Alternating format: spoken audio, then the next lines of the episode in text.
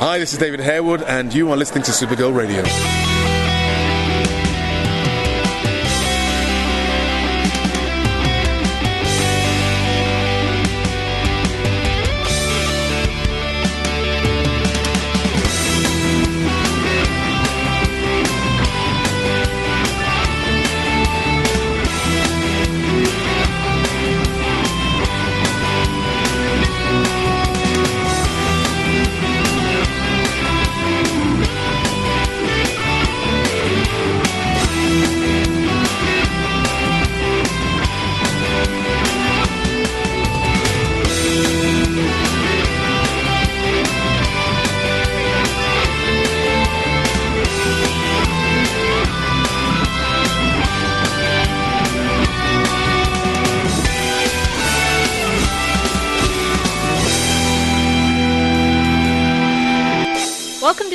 Supergirl Radio, your source for all things related to the CW Supergirl TV series and the character of Kara Zor-El.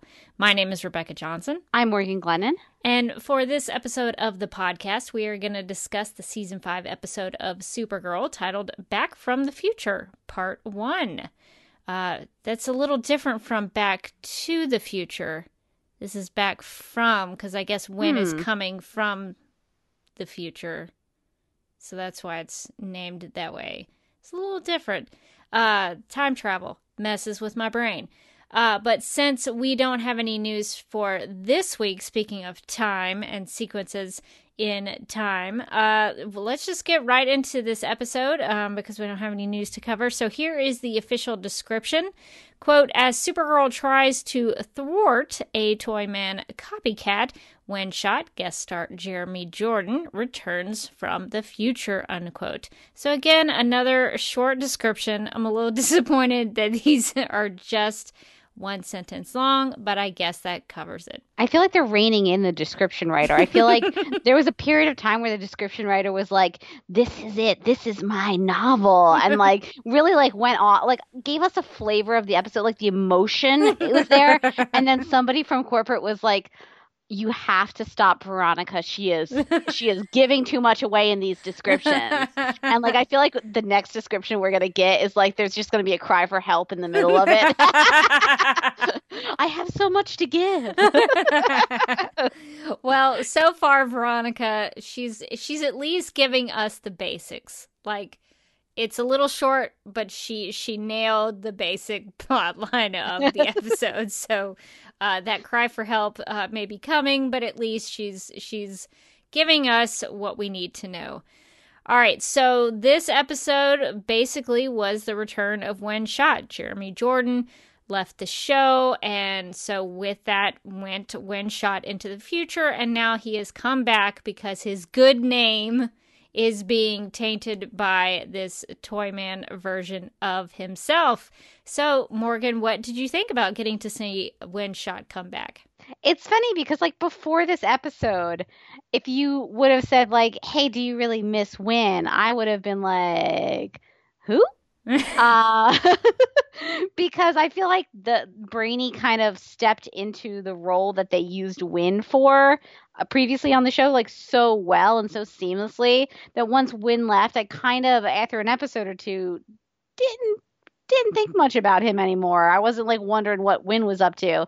But then when he came back in this episode, I found myself being like, "Oh, you know what? Winn really does add like something nice to this show." And I appreciated it. Like I was I was really happy to see him again. I thought that it was it was really good to see Winn uh it was kind of weird to see him in like a superhero costume with like a, with like a little mask like I was like Winn, what are you up to? Who do you think you are, James? he did not seem to have uh, an alter ego, uh, a superhero name of sorts. I was Yeah, surprised yeah, by that. exactly. And it seems like everybody from the Legion of Superheroes like has some sort of name. It's like I'm Dream Girl and I, you know, I'm that's Saturn Girl and and he's like and I'm Winn. he's the Madonna of the Legionnaires. He's just got it's just his name. It seems like if you're married to Lightning Lass, you need to have a better name. That's just my take on it.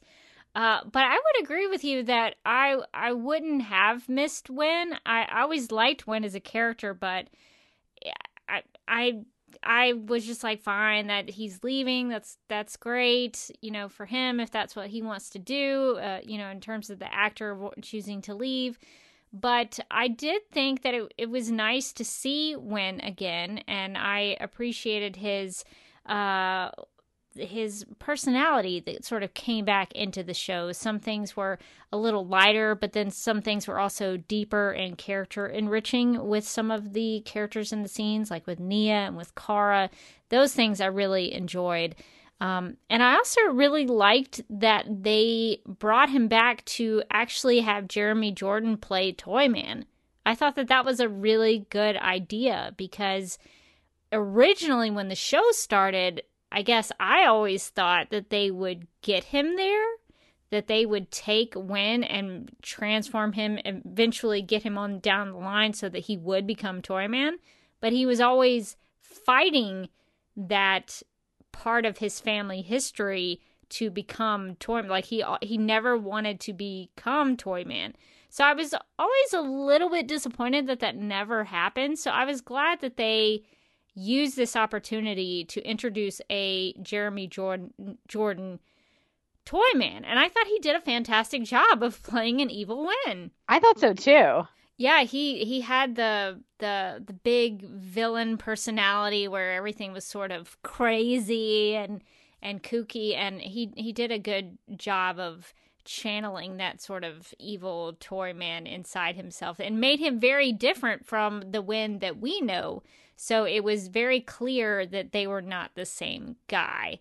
So I, I liked that a lot. Yeah, I thought Jeremy Jordan did a really good job. Of, like, I could tell each Winn apart. Like, they didn't, even if you took off, like, you know, Winn, like Super Winn's little mask or whatever, had him, if you could put those two characters in the same outfit and just with his performance, I would have known which was which. Like the Toyman uh, Winn was really unhinged and sort of like crazy and very over the top, like evil cackling laugh kind of. Uh, and, and it was really fun to watch Jeremy Jordan get to like choose scenery that way.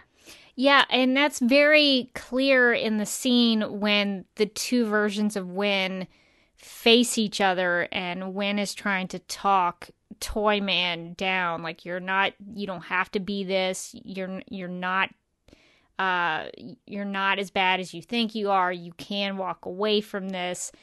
I, I liked all of that, and I I understand why Winn was in the position to do that because it's the you know he's facing down the guy who's wearing his face, and his future is affected by what's going on.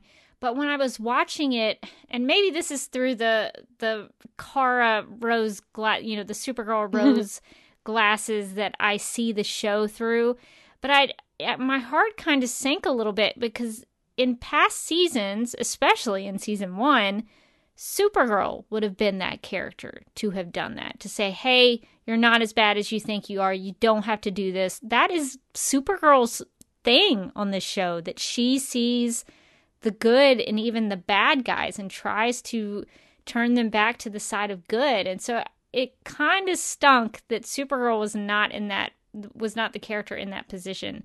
Though I understand why they did what they did, and it was a good scene to see the two, you know, uh, Winn Schotts facing each other. But I did, I did have that moment where I was like, ugh, this is another example of Supergirl not getting to do the big superheroic thing. She had a nice scene where she saved all those people by super speeding them out of the room, but ah, it, that that kind of brought the episode down for me a little bit. I have to admit. Yeah, I didn't think of that, but but it's interesting that that's your perspective because I I wouldn't didn't clock that at all. But you're not wrong. Like that that sort of has in the past been Supergirl's like moment where she's she's the person trying to pull people back from the edge and in this case she didn't get that moment also i mean uh, speaking of like Supergirl, like having sort of weird,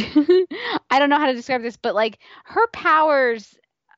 I don't know if it's this season is more pronounced than usual, but her powers are so strangely distributed. Like sometimes she's super powerful, and other times she can't uh, take out a couple of robots. Right? Yeah, like I, I stumbled over my words a lot there, but like, th- well, there were like maybe four robot tigers, and this is somebody who like can go up against like aliens and fleets and armies, and she- Dragons. dragons. She can't take out a couple of robots, or like, and, and she doesn't even have Lena's excuse of being best friends with them. I thought that too because Supergirl could just smash them or punch them. And for some reason, Alex was trying to fight one with a baton. I was like, why isn't Supergirl just smashing it with one punch? yeah, I didn't understand that either. I'm so glad you brought that up. It was very strange. yeah, and also, she, so she uses her super speed in this episode, which is great because I can't remember the last time she's done that. But but then when she's super speeding people out of the explosion, you begin to question why didn't she just super speed around punching those tigers? Yeah, uh, Uh, problem solved. that's a great question.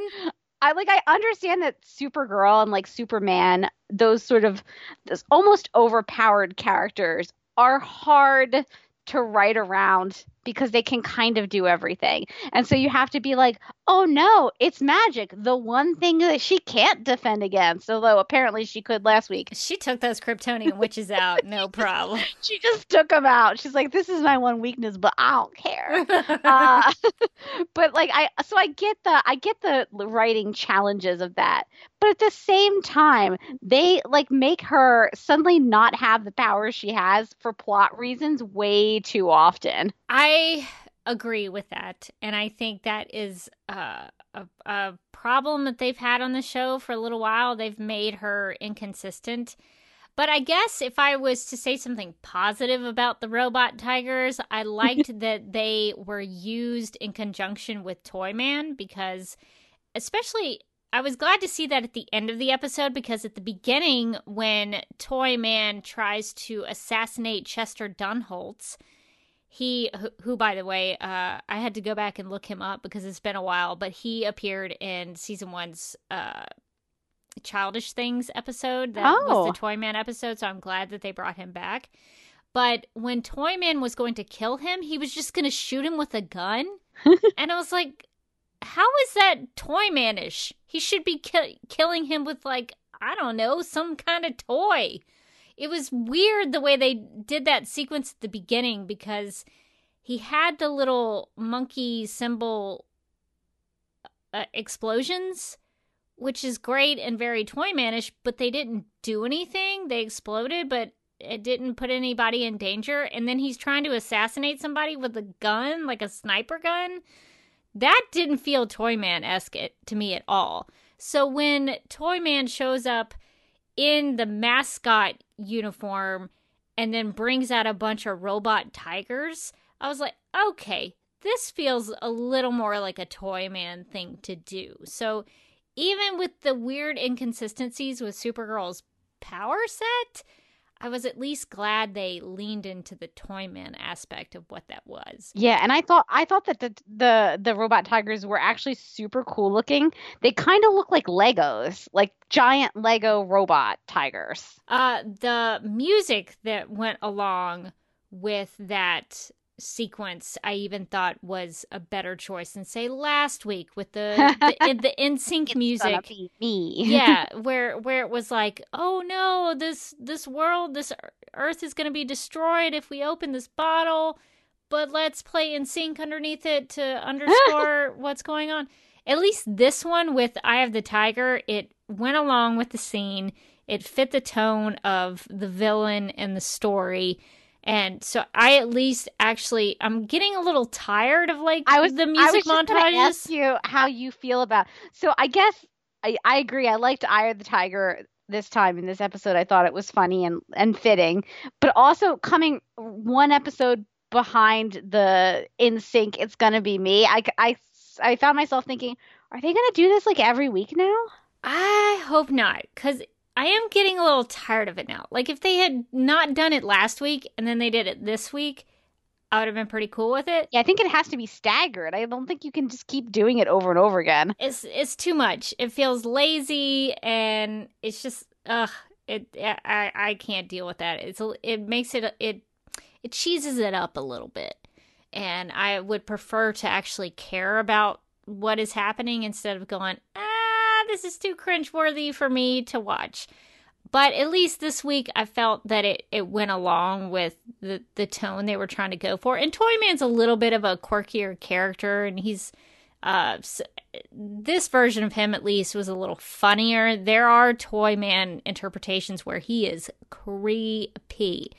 Uh, so that wouldn't have gone well with some of those other kind of uh, creepier versions of Toyman. But this one, I thought it went well with it. Uh, but yeah, so I, am glad that they did lean into the toy aspect of the character, the National City Toy Con. I was glad to see that come into play, and I liked the.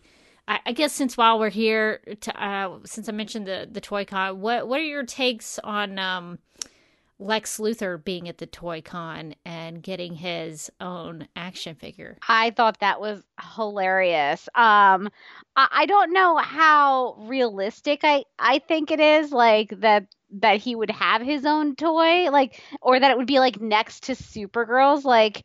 But I guess we don't know this universe. Maybe he's gone around really, really helping out and and getting out there. I mean, he did have that commercial. He's clearly he's clearly branding himself. So I did think it was really funny that he had his own toy. And I thought it was even funnier that he was a little bit mad because all the Supergirls had sold out and there was just like a stack of Lex Luthors on the table. Yeah, and I was confused at first cuz he says something about uh wanting it to be a collector's item and I was I was a little confused by that because uh, initially I thought he wanted all like this big quantity of Lex Luthor action figures and I was like, well, it's not going to be a collection uh, a collector's item if there's a lot of them. But, yeah. But then uh, he said it exactly right. Because there were so many, he was upset because it wouldn't be a collector's item. Because if there's a lot of them, then it's not unique. Uh, so I, I did uh, appreciate that, and um, I I was I was glad to see that the reason for Toyman coming into uh, the story. Uh, had a reason for it. Lex was using all of this, using Toyman, using Brainy, and I guess we could talk about that in conjunction with the Toyman aspect of the episode. Is that he's it's it's a Lex Luthor grand master plan to to get inside the Legion cruiser is basically what it seemed like to me. Is that how you read that? That's how I read it. Was it the whole thing was a plan to to bring Winn back to back from the future um so that he could get into the cruiser and get that um that giant cube which I mean, uh, which on the Legends podcast we would definitely call the season's Rubik's cube. uh, it was like a, like a literal cube, and I was like, oh my gosh. yeah. Uh, so he gets the memory cube to investigate Leviathan, which, according to the show, is the greatest threat of all time. So, Morgan, my question is: Do you consider Leviathan the greatest threat of all time? Or of their time. I guess I should specify. I mean, looking back at all the seasons of Supergirl, my answer would be no. so far from Leviathan, we've seen, and I'm just going to list them out. One creepy older woman who seemingly doesn't really do anything besides pop up unexpectedly and really like ruin your day. Pretty creepy don't love it, not the worst. uh, we've seen Rama Khan, um, whose power is um, just giant stacks of mulch from Home Depot, not the scariest. And like our newest big bad from Leviathan is just like that that lady who wears like a lot of sensible business pencil skirts. I'm not scared of her either. So I don't I mean I just don't understand where they get get off saying that it's the that it's the worst threat that they've ever faced. I feel like weirdly enough that this season has both built up Leviathan too much and not built them up enough. and it's a very strange combination. It's like, would I have preferred Leviathan to just be this sort of like whispery shadow thing that was in the background? Like, would that be scarier to me? And, and maybe, I mean, I think I was like, I was with the Leviathan thing. I've got to be honest, until we met Rama Khan. and then I was like, oh, oh no. Uh, because the idea of this being like a shadowy organization and it the like in the beginning of the season or maybe leading up to the season they were like the cool thing about leviathan is that it could be anyone and they could be anywhere. And then it turns out it's just like a couple of dudes in a basement and like one of them's really into plants. It's like i don't know. It's uh, just not that scary. Yeah, I was very confused about them uh, being so super serious about Leviathan. They're having these secret meetings with Brainy about Leviathan, and Brainy's having to risk everything to work with Lex Luthor to stop Leviathan. And it's just, I yeah, I'm with you. I'm not scared of them. I'm not. I I don't really care. So I I struggle to to um to feel the threat of what is happening.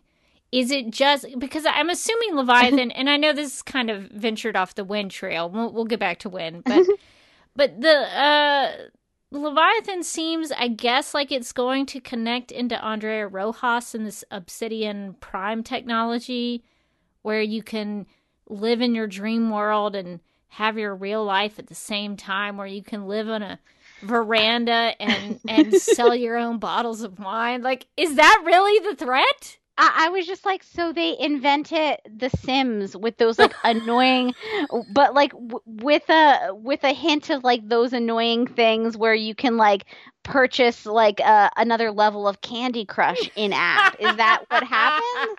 It's just it was a very they were like, what if you could go out on your veranda and like enjoy the water? I'm like, yeah, that sounds pretty nice. I might I might be into that. And they're like, what if you can make your own wine? I'm like, okay, now I'm working during my video game and then sell it to who? How are you drinking it? and that's where they lost me. Uh yeah, I mean, I get that they're going for like a scary Black Mirror, like we all end up in the cloud one day uh, reality, but every time they sort of pitch it, it's kind of like the lamest version of that, uh, and and they immediately lose me.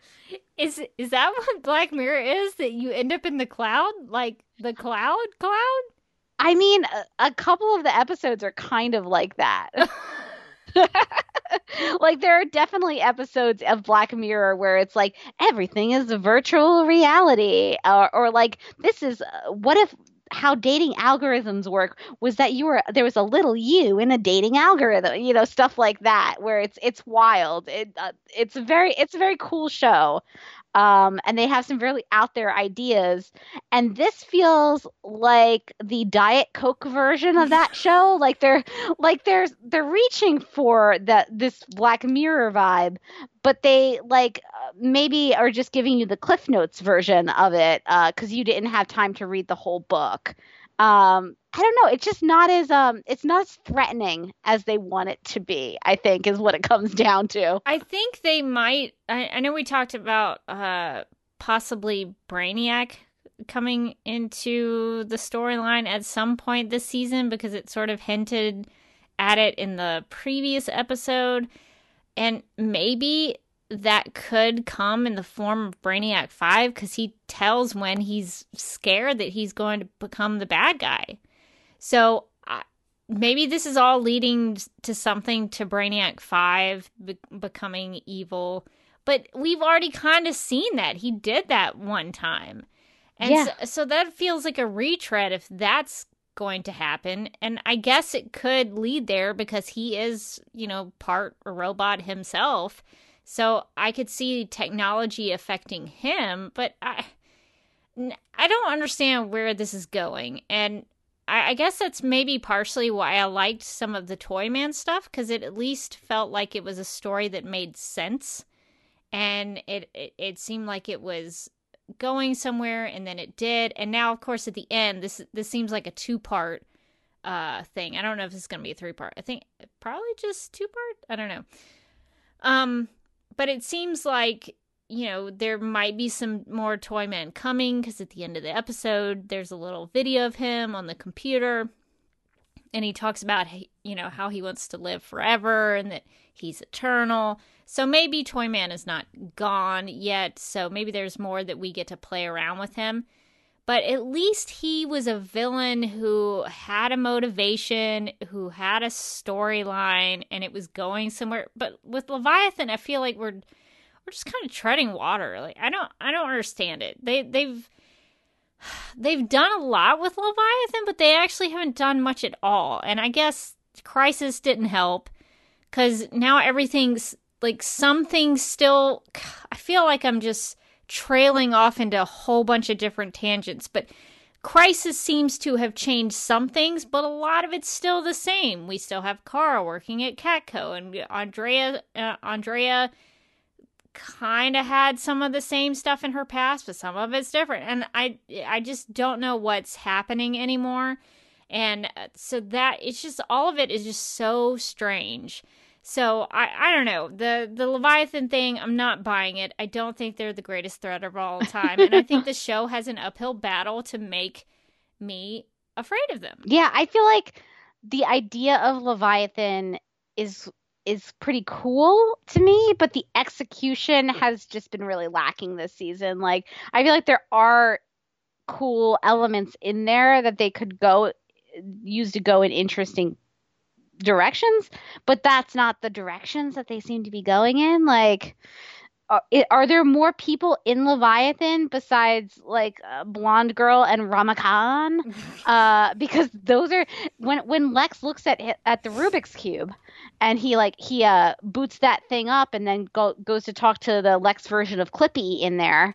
Uh, they, that's a, that's a deep cut for you for you people who remember, because uh, I think they killed Clippy, uh, but but uh but it brings up a bunch of pictures and in all of the pictures it's just this lady and Rama Khan. Like I got the impression that there was like almost like a board of directors of Leviathan, which again, you're not getting scary if it's like, hold on, we gotta run it up to the to the board. okay. Seems uh, a little boring. HR to, to to go through. Is Pam from HR here? Can Ooh, she help? what if she was the head of Leviathan? twist. I mean, that would be. We know that's not going to happen, Rebecca, because that would be everything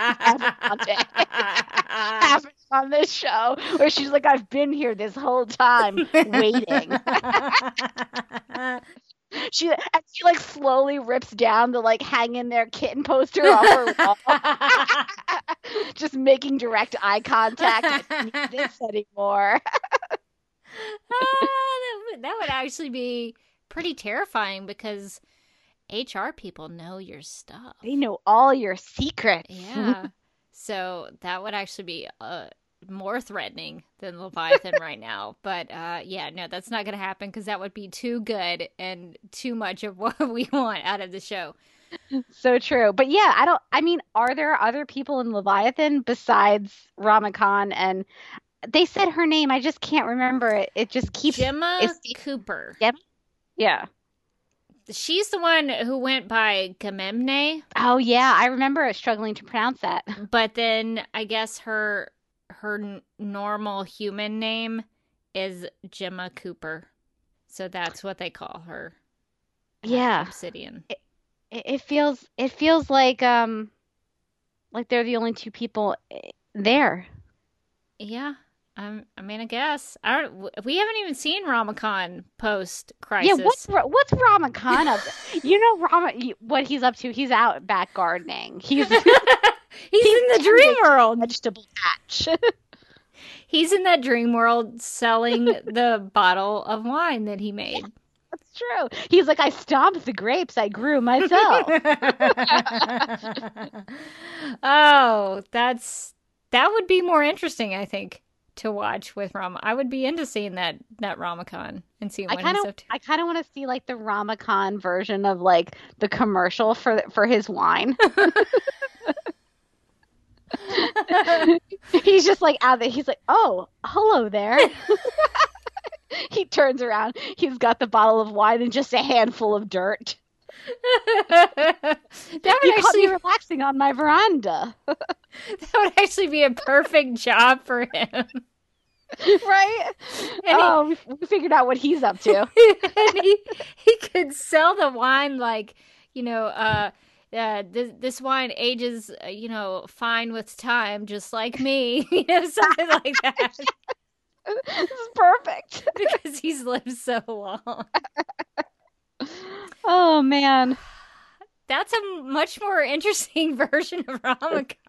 it is, and Ah. you know we're giving free ideas to the Supergirl writers because the there's a product, perfect product tie-in. I would buy Rama Khan's Rama wine.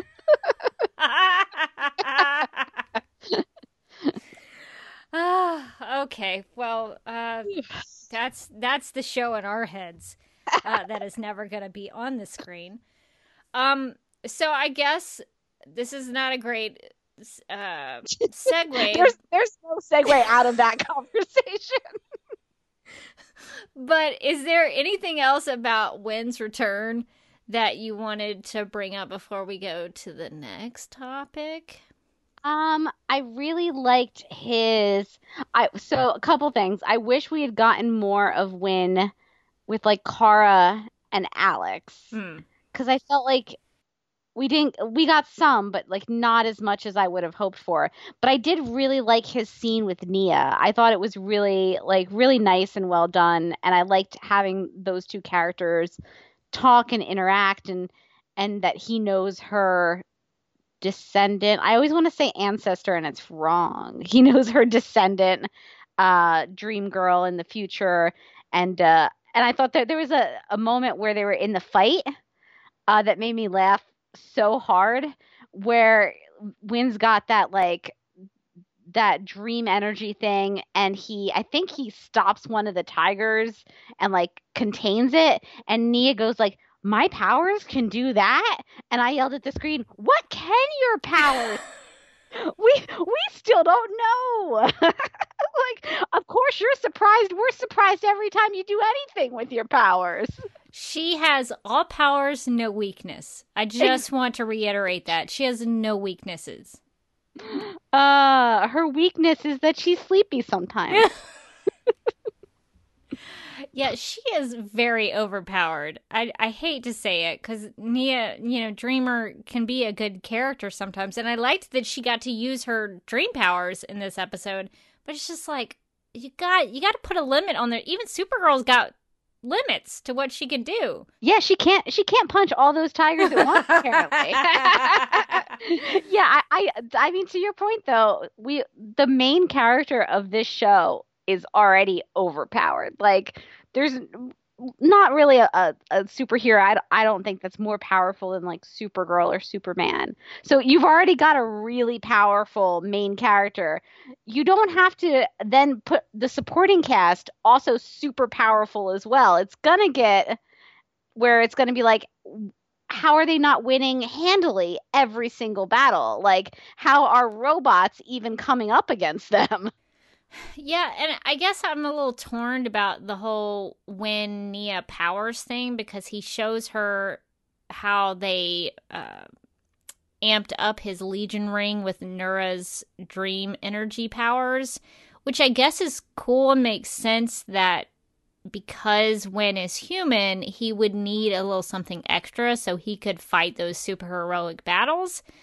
But doesn't that lessen the u- uniqueness of Dreamer and Dream Girl that Winn's got those powers too? Yeah, it does feel like it. Yeah. Why would you need them if you just had Winn? So I I don't know. I I kind of thought that that was And weird. I mean, and and also, not only can Winn use Dream Girl's powers, he's apparently better at it than her.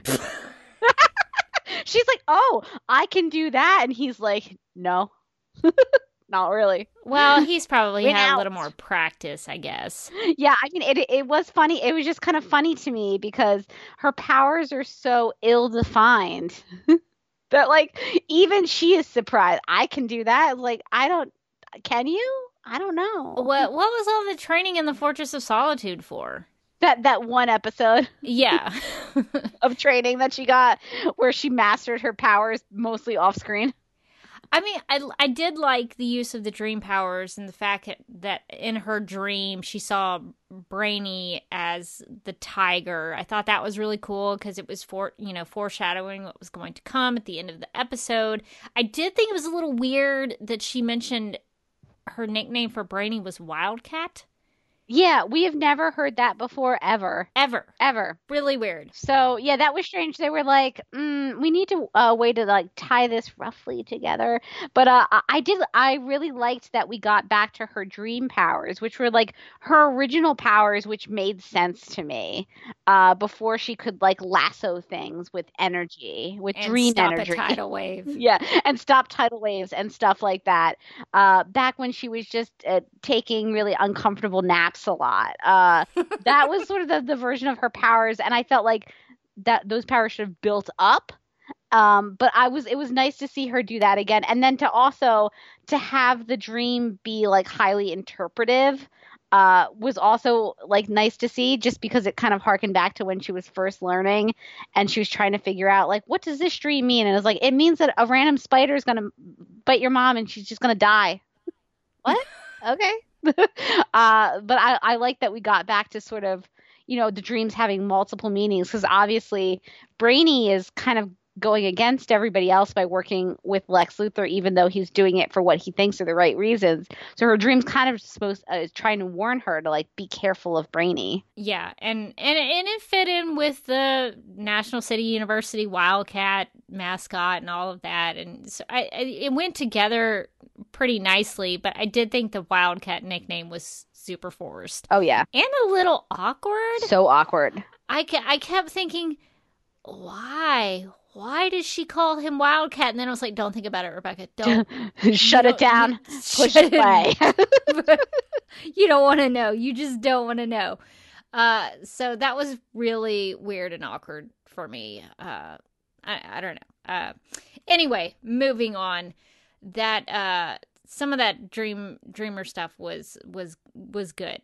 Uh, even though some of it I didn't much care for, but that seems how it goes with Nia for me personally. Like I like a lot of the stuff that Nia does and how her character is written, and then sometimes I'm like, what is happening? I don't understand any of this. So sometimes with Dreamer for me it's a little bit of a mixed bag. Yeah, I feel like I feel like Dreamer for me. I love Nia. I'm more confused by uh, this her superhero, like just the the bounds of her superhero powers. Like what what can she do? What can't she do? Like it's just it's so murky. I think that they they had a, a long time to build up her as a character, and so I real I'm really invested in her as a character.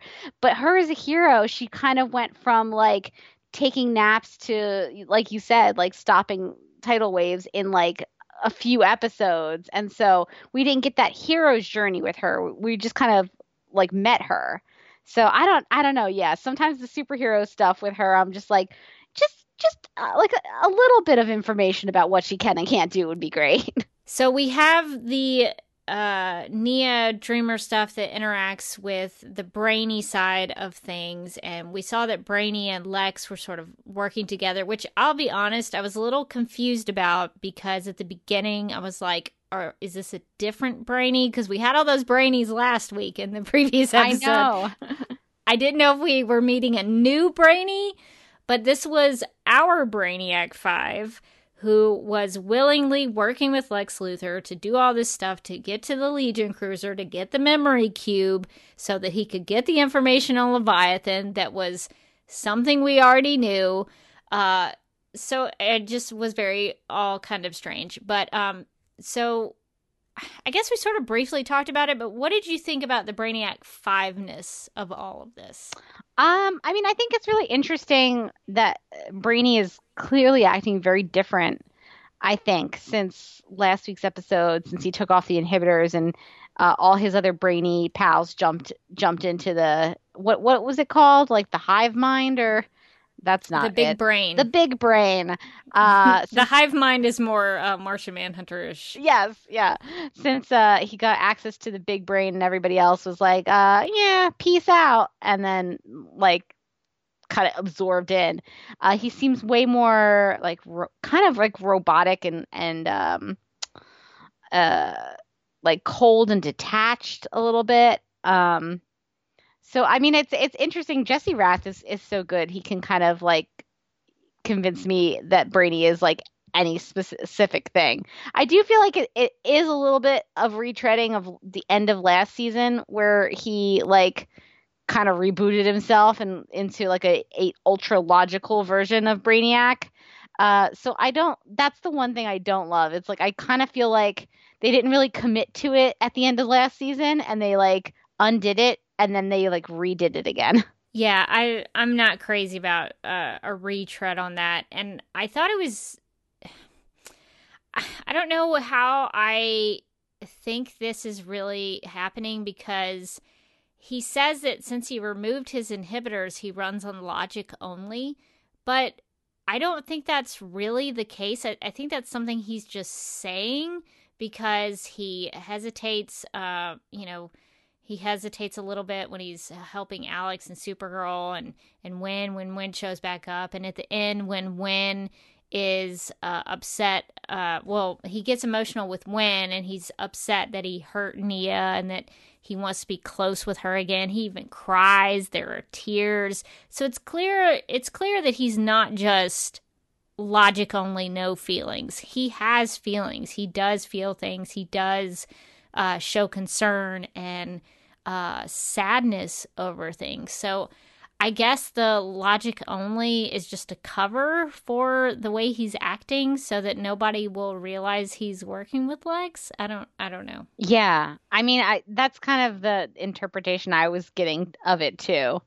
and and you, at that one point where his like calculations went astray and he's like this isn't supposed to be happening you can see that he's like getting emotional about it. Yeah. So I, i'm curious to see how the the lex luthor teaming up with brainy goes if that's something that continues to happen throughout the rest of the season. I think that could be something i would be interested in because it was it was uh it was different to see Brainy by himself in scenes with Lex and Lena and teaming up with them. And I think even Lena was a little bit surprised to see him there. So that that I did think was uh, a different way to go about the brainy aspect of the show. They don't have to go full on cold logic, evil, brainy but they could have him playing with the Luthors a little bit. I'd be okay with that because we haven't really seen that before. Yeah, I am enjoying seeing Brainy interact with both of the Luthors. That is pretty fun. Yeah, and I think it makes sense with the Leviathan aspect and the technology aspect of the show this season that that Brainy would have more of a role and would play a bigger part in what's going on for the the season arc uh, that they're going for. Uh, so this is not a good segue either. I don't really have any good segues this I think week that's, on I Supergirl Radio. Theme. I think that is the overarching theme of this episode. so we're gonna go with that. No good uh, segues uh, is our theme. So, I mean, I guess I could tie. Maybe all right. Let me try again with the segue. so Brainy and Nia are no more their relationship is seemingly over. Nia is having to, uh, you know, have a girls' night, a candy night, which, by the way, I was like, that's a great idea. It really is. I want to have friends over just to eat candy. That sounds that's like the gr- best. That sounds like a great idea. Why have I not done that before? Seriously. um, so that relationship is over and this this is probably going to make some people like groan out of disgust, but this is how I'm going with this. Nia and Brainy are over, but another relationship is starting, apparently. So, Morgan, what are your thoughts? It seems like they are moving forward with the Kara William thing, What are your thoughts right now on it? Right now, I hate it. uh, um, I'm tr- I'm trying to keep an open mind, and so I will say I dislike it very intensely right now, uh, um, for a couple of different reasons. Um, and I will list them. the The first one, the first one is, and this is not um this is not a knock at any of the actors, but I don't really feel like they have chemistry. And I got what they were going for in that scene at the end of the scene of the episode when they're in the uh, office together and they kind of stand close together and then Kara's like, "Oh, oh, I should I should go, but you should come to our, you know, our game night." And I was like, what was that awkward moment? Did did he hit her or something? Did he like knock into her? Like and then I was like, "Oh, it was supposed to be like a like a sexual tension moment. I did not get that at all. I had the same thought. Deeply strange. okay, I get what they were going for, but it didn't feel very genuine. Like sometimes you you can know in a scene with characters when like something's supposed to spark. And it just I think for me what it was, and I don't know how you think about this, but I guess for me it was like from Kara's I guess from Kara and William's side of things. Like neither of them have expressed interest in the other one. Kara even in this episode refers to him as a coworker. Yeah. She doesn't talk about like my friend William. She calls him Will, which I guess was supposed to be like a oh, she's got a short name for him now, so they're getting a little closer. They have more familiarity. She's not just calling him William anymore. But they they weren't even really friends. Like they've jumped yeah. from coworkers to having sexual tension. It just reads as so uh, as so contrived. They they are trying to sell us on something that they didn't like that they didn't do the work on. Do the work on. They didn't they haven't earned it. And yet they already want to go into this is her love interest like is it? And that's my other issue with it is that so this season has been really like pretty packed and William has only been in a tiny portion of it. And in that tiny portion of it, they've really haven't devoted any time to his like relationship with Kara. It was first he was being kind of a jerk to her, and then he told her his sad backstory, and then Crisis like redid his sad backstory, and now here they are on their like you know third genuine interaction with each other. It's just it feels so weird to be like already jumping into oh look at there's a spark. It's like no there wasn't though. And like no like no again no offense to the like you know the hardcore lena and james shippers out there. Um if you do exist somewhere. But we've seen. I, I slowly raised my hand. yeah, Rebecca's like, I still love them. uh, uh, but we've seen like relationships that were, let's to put it diplomatically, like a little lacking in chemistry before on the show and at least they built those relationships up. Like there were some times where i was like i can see what is appealing about the idea of lena and james even if i don't think like the chemistry is like burning up my screen.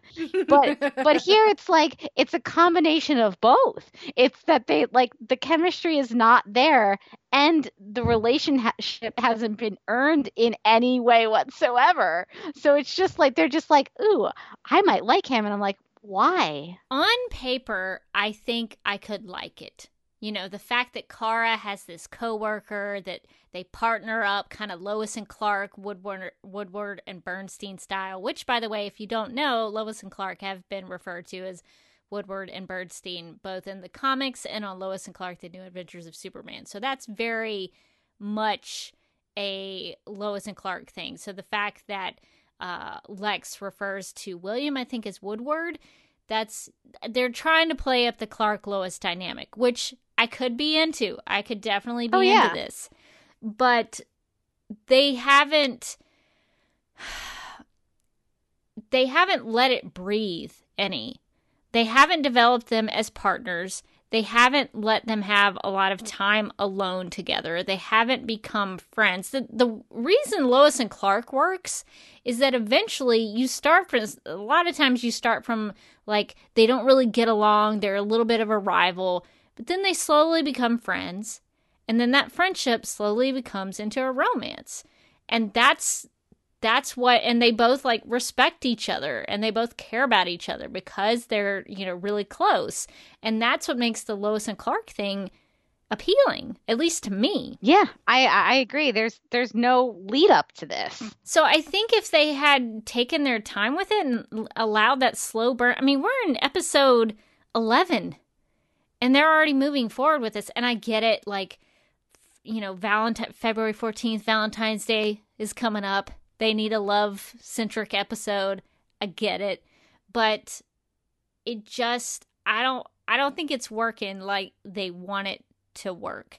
And I I I'm to ship, you know, if if William makes Kara happy, makes her smile, makes her laugh, I'm into it. Like I even liked the the scene at the end where Kara messes up Jenga and he sort of swoops in and saves her her blocks from falling over. I will admit I thought that was kind of cute. I'm I'm into that sort of chivalrous behavior.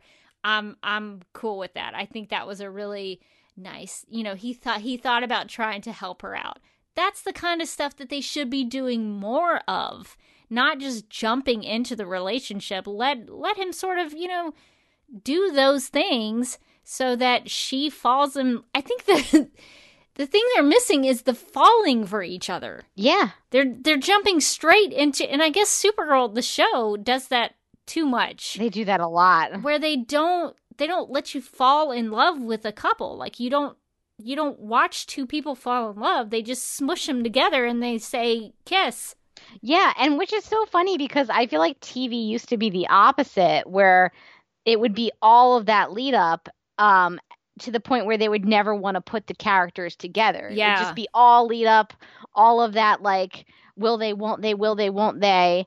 And then they would never they'd be like, No, no, we can't. It's it's season twenty five of Bones, but they but they can't be together. Um and, and and now but now on on Supergirl, it's like they've looked at each other and they're dating in the next episode and it's like where do you go from there? Like, there's no lead up to it, so I don't care as a viewer. I don't care whether or not they get together. I'm maybe I'm mildly negative, but like, but like, you to to care whether or not Jim and Pam kiss on The Office, you need to spend that time getting to know that couple and like yeah. rooting for them.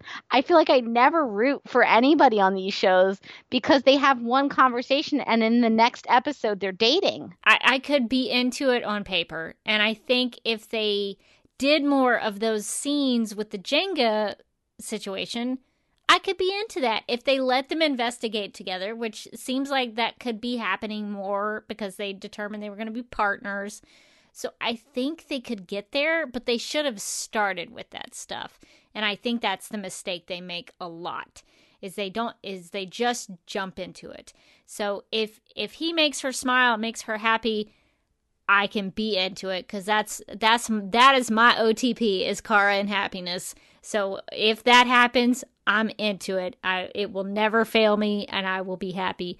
I just ah, it really did kind of bother me. The fact that you mentioned that little bit with the the forced sexual tension, I was like, thank you. That was exactly how I felt. Yeah, I was watching it with my with uh, my fiance, and I was like, was that supposed to be something? was that was that supposed to be like a spark? It just looked like it kind of looked like one of the like one of the characters like just forgot their line for a second. It was like, oh right, sorry, I was supposed to invite you to to game night. it was it was so strange. Like the it was like almost a void where the uh where the sexual tension should have been. It was very strange and like again, I, it's not the actor's fault because how do you play up a relationship that doesn't exist? To me as a as a viewer, I almost think that you don't have to play the oh they stood t- they were so close together. The that that that didn't you didn't need to get me with that. You could have gotten me with Kara's joke about his sad sandwich. That's Yeah. That's that's what could have gotten me. Is it the the playfulness of that? You didn't have to go straight to, oh, they almost touched. You didn't have to go there. You just have to make them connect as characters. So just bad decisions all all around. I think the actors are trying to do as much as they can to sell it, but it's just it's it's tough. It's tough to have to swallow just because it just it does not feel genuine. Um but that's Oh, yeah. it's just par for the course on this show. They do not handle relationships very well. So I it's disappointing because I would like if if Kara is going to be in a relationship with somebody, I'm maybe I'm a little protective of Supergirl, but if she's going to be in a relationship with somebody, he better be the best dude there is. And I feel like they really stumble trying to get her um like love interest. Like I, I just feel like they haven't really gotten one that sticks and that like people are invested in. I don't know. I mean, there were a lot of people who liked the Kara and Mon-El thing. I I wasn't necessarily one of them, but uh, we all we all know I was more on the negative side of the Mon scale. But I mean, to at least that relationship was built up in some way. Like it, it, it she didn't just meet him and like the next episode it was like I think I might have a crush. yeah, they developed it and he became a better character. He became a better man because of his interaction with her. He wanted to be better because of her.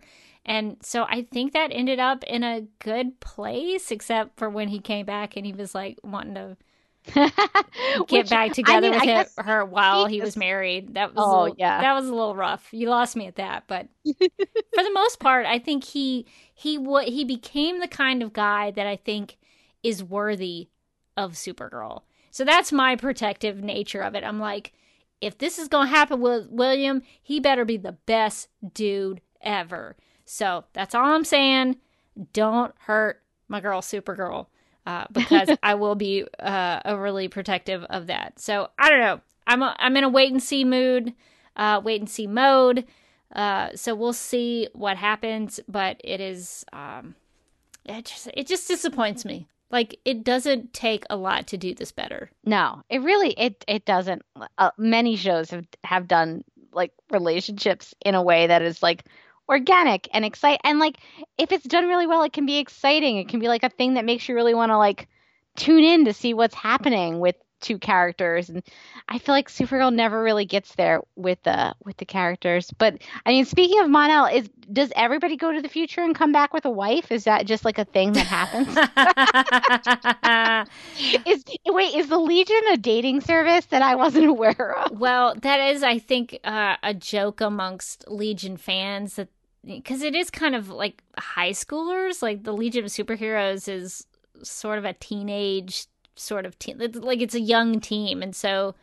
I mean, young people kind of date within their own groups sometimes, and so that's. I think that's kind of a, a, a sort of a running gag I've heard from a lot of Legion fans is that they oh, sort they sort then. of date in in their group. So uh so that that seems par for the course. Um I did think uh, since we mentioned uh Winn and his wife, I guess we could mention that, you know, he's married to Ayla who is Lightning Lass in the future. And I thought it was uh very pointed that his daughter was named Mary and I did not connect this when his mother was on the show cuz they do make it mention Kara's like, "Oh, did you name her after your mom?" And I was like, oh, yeah, that was her name. Why didn't I put that together? But then I went back to the Winslow Schott Toyman character spotlight we did here on Supergirl Radio. And I remembered that Mary was actually part of. Uh, the name Mary was part of Winslow Schott, the comic book character's history. Uh, so it's kind of a long, complicated story, but Mary was supposedly the name of Winslow Schott's wife in the comics, but later on down the line, Jimmy Olsen found out there was actually no record of Mary ever existing or that Winslow was even married.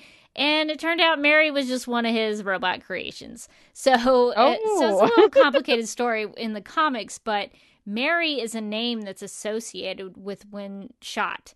Or, or at least Winslow Schott. So I I am just now reconnecting that information in in my mind that the the fact that he has a mother named Mary uh, and that he has a daughter named Mary it's um it's very character correct for a, a Winslow Schott to have the name Mary in there. So I thought that that was cool, and I also liked that um, Mary apparently was the unique name in the future because Mary now it's a very common name. so apparently, yeah, seriously. apparently in the future, Kara is the Mary of the future. So I thought that that was a, a funny little bit that they put in there. I thought that was really cute that Kara is like a, a big baby name. Yeah, because she's legendary in the future. Loved that uh, because I, I think that's very fitting because Supergirl would be a big deal in the future. They're they're kind of all inspired by her, uh, especially the Legion. So I, I thought that was a nice touch. Well, is there uh, anything else uh, that you wanted to bring up that we did not talk about? I can't think of anything. I feel like we covered um, a lot. Oh, I guess there's like the Lena and Lex stuff, but it was like so small in the episode. Okay, I do have one question about that. Yeah. So Lex takes Lena the memory cube and he tells her, think about what you want. Mm-hmm. And do you remember what Lena saw? Did did she see the like the beach? Yes. Is that the beach where her mom died? That I don't know. I thought maybe she just needed a vacation. I mean, either either is possible. She's like, "Oh man, what I could really use is a vacation to that to that beach where where mom died right in front of me. That's that's my happy place." Uh but but i mean she kind of does need a vacation. I, I i could see it. She's like you know what? I'm gonna i'm just gonna pack up my tabletop hope and we're going going, going straight to the bahamas.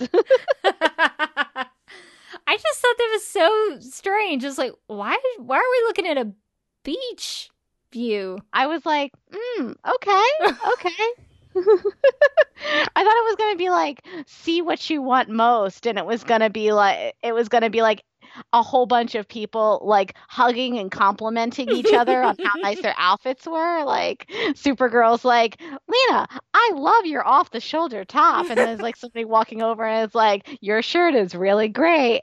We're all super nice. And she was gonna be like, Yes, that's the world I want to live in. I'm going to make that for us. Compliments all the time. Yeah, I that was really weird that beach thing. Okay, I'm glad it's not just me because I I was I was trying to figure out the the the the meaning behind that. I guess there is none. I'm just going to operate out of the assumption that she just needs a vacation. She just needs some beach time. she wants it so bad. Don't we all? I feel like we all should just spend some time on the beach. That would do us all a lot of good. The only other thing I would mention is that I thought David Harewood did a pretty good job directing this episode. Uh, William Kara uh, dynamics aside, aside, um, I did like the way he handled transitions. Uh, there was a shot of Kara pouring alcohol, and it it cut to Lex with the alcohol. I thought that was really nice. I like that kind of stuff. Even the transition of Kara, reporter Kara, going behind the toys ripping off her glasses and the coming out as Supergirl with the, you know the slow mo hair blowing in the wind. Love that stuff. So I thought he did a, a pretty good job directing the episode. Um, so I would look forward to more of David here. I think he, I think David Harewood as a director on the show has done a pretty good job. I think he's two. Yeah, I thought he did two. too. So I would not mind it if he came back to direct another episode. So some problems I think for me in this episode, but uh, but parts of it I I did really enjoy. Well, I think that's going to do it for our discussion, but let's find out what our listeners had to say about Back from the Future Part 1. Um, our first tweet is from at SL Fricky, who said, How is it that post crisis created a new look for J'onn that doesn't require CGI so they can save money, but they still sidelined him from the climax, uh, climactic action scene two episodes in a row? That's true. He was not there with the robot tigers. No, he sure wasn't. Maybe he was busy like polishing the new suit. Um, at Supercorp Lover said, This episode and the William Kara love promo for next week make me want to jump off a cliff like Lena Luthor. Hashtag not happy. I mean, let's not, let's not, I don't think her happy place was jumping off a cliff. Let's not hope. yeah, d- don't jump off a cliff. Maybe it'll end up okay. Uh, so yeah, uh, just stay with it. Be uh, be uh, be in wait and see mode like me and uh, maybe we'll all get through it together. Um, at Vetty A said in the beginning of last week's episode, Alex mentioned that the DEO is now on top of a hellmouth. I was really hoping that we'd find out if it was a joke or not, but it's been two episodes, and the next episode is about Kara's love life, so I'm guessing I'm going to have to let it go. Yeah, I don't. I don't. Sometimes the show drops that stuff in, and it doesn't lead anywhere. Yeah, I don't even remember that comment, but uh, I don't think the show does either, so you don't have to worry about it. Yeah. Um, uh, at Sony Ravat 1997 said, Kara looks so shocked that anyone on the internet would support Toyman. I love that they had deep thoughts on the balcony at the tower, and Kara still has the Pulitzer in this universe. Why don't these time cops ever arrest the legends for all their shenanigans? Uh, yeah, so a couple of questions here. Good points all. Uh, first off, I'm pretty sure that that Legends got rid of the time cops. So I was surprised when they mentioned them. Hmm. I was hmm. like, are those still a thing? But then again, despite the fact that I podcast about it and love the show, I don't. I'm not like an encyclopedia of legends facts, so it's possible that the time cops still exist. I just really thought that the show had kind of like done away with them. Maybe that's a post-crisis thing. Maybe. I mean, maybe the time cops are back. Um, and then did Car does Kara still have the Pulitzer in this universe for what? Lex did refer to her as uh, a Pulitzer winner. Ah. She obviously didn't win it for writing a story about Lex Luthor. Maybe it was about the Pelicans. Maybe she really did finally do that expose. That would make me so really... happy. she got to the bottom of it. She saved those Pelicans. Oh man. Yeah, I'm I'm curious. I like these are the kind of questions post crisis that I would love for them to answer. They're never going to answer it. Uh, but but now I'm disappointed because we were like, hey, that's actually pretty great if she doesn't have that Pulitzer anymore because now she still has to work hard and do a job well. Now she she's still a Pulitzer winner. Peaked, peaked, she peaked early. I mean, I think it would have been nice to take the Pulitzer away from her, if only because she could be like, I used to have a Pulitzer, and like she could that could motivate her to work harder. Yeah. Now she's never going to show up at the office.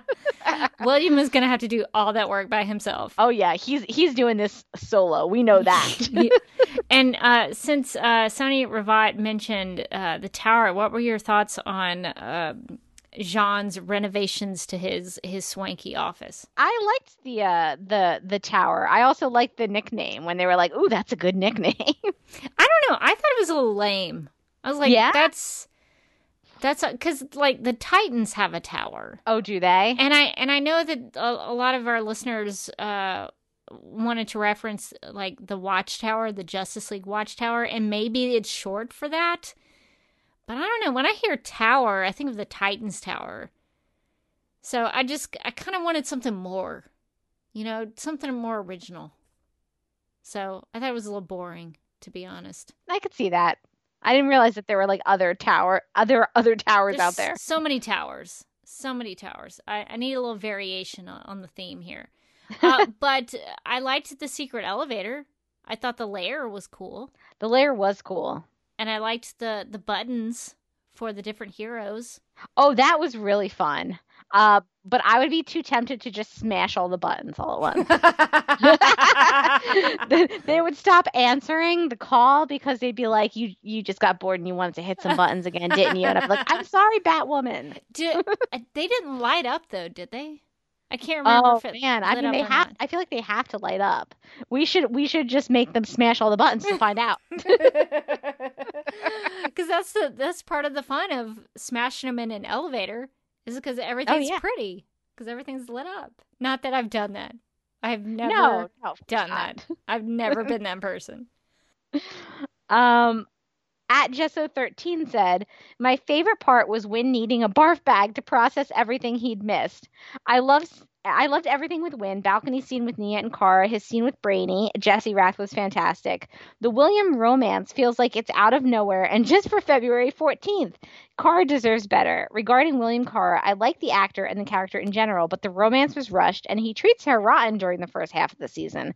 I just wish they'd put her with the person that was nice to her at the start and have a normal build up what we're all saying. Um, but the it's the Winn scene where he barfed reminded me of my favorite line of the entire episode, which was when he finds out that James is now off uh, running a newspaper and working with like uh, and working with kids, and he's like, "Oh, that's so sweet." Yeah, that's adorable. It's adorable. I I loved that line. I thought that was so good.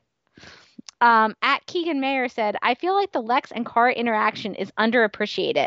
That scene was hilarious with Lex telling Kara's secret into her recorder. It's the petty scenes like this that make the Luthors one of the best parts of the show.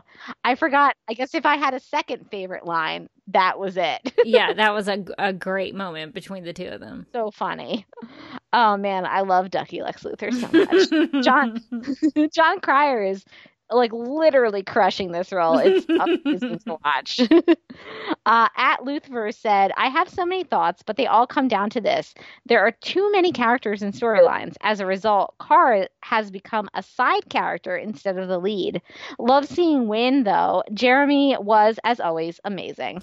Yeah, I think Supergirl and some of the other Arrowverse shows, I think they all suffer from the fact that there are too many characters and too many storylines in their shows. It feels like Alex hasn't had anything to do for like two seasons now. Uh like she popped up at the end of the episode and I was like has she been here the whole episode? there are some episodes where Alex is like almost a non-entity and and this was definitely one of them. But like yeah, the more people you shove in the show, like the less time there is for like the Danvers sister stuff that we that we like. That's the heart of the show.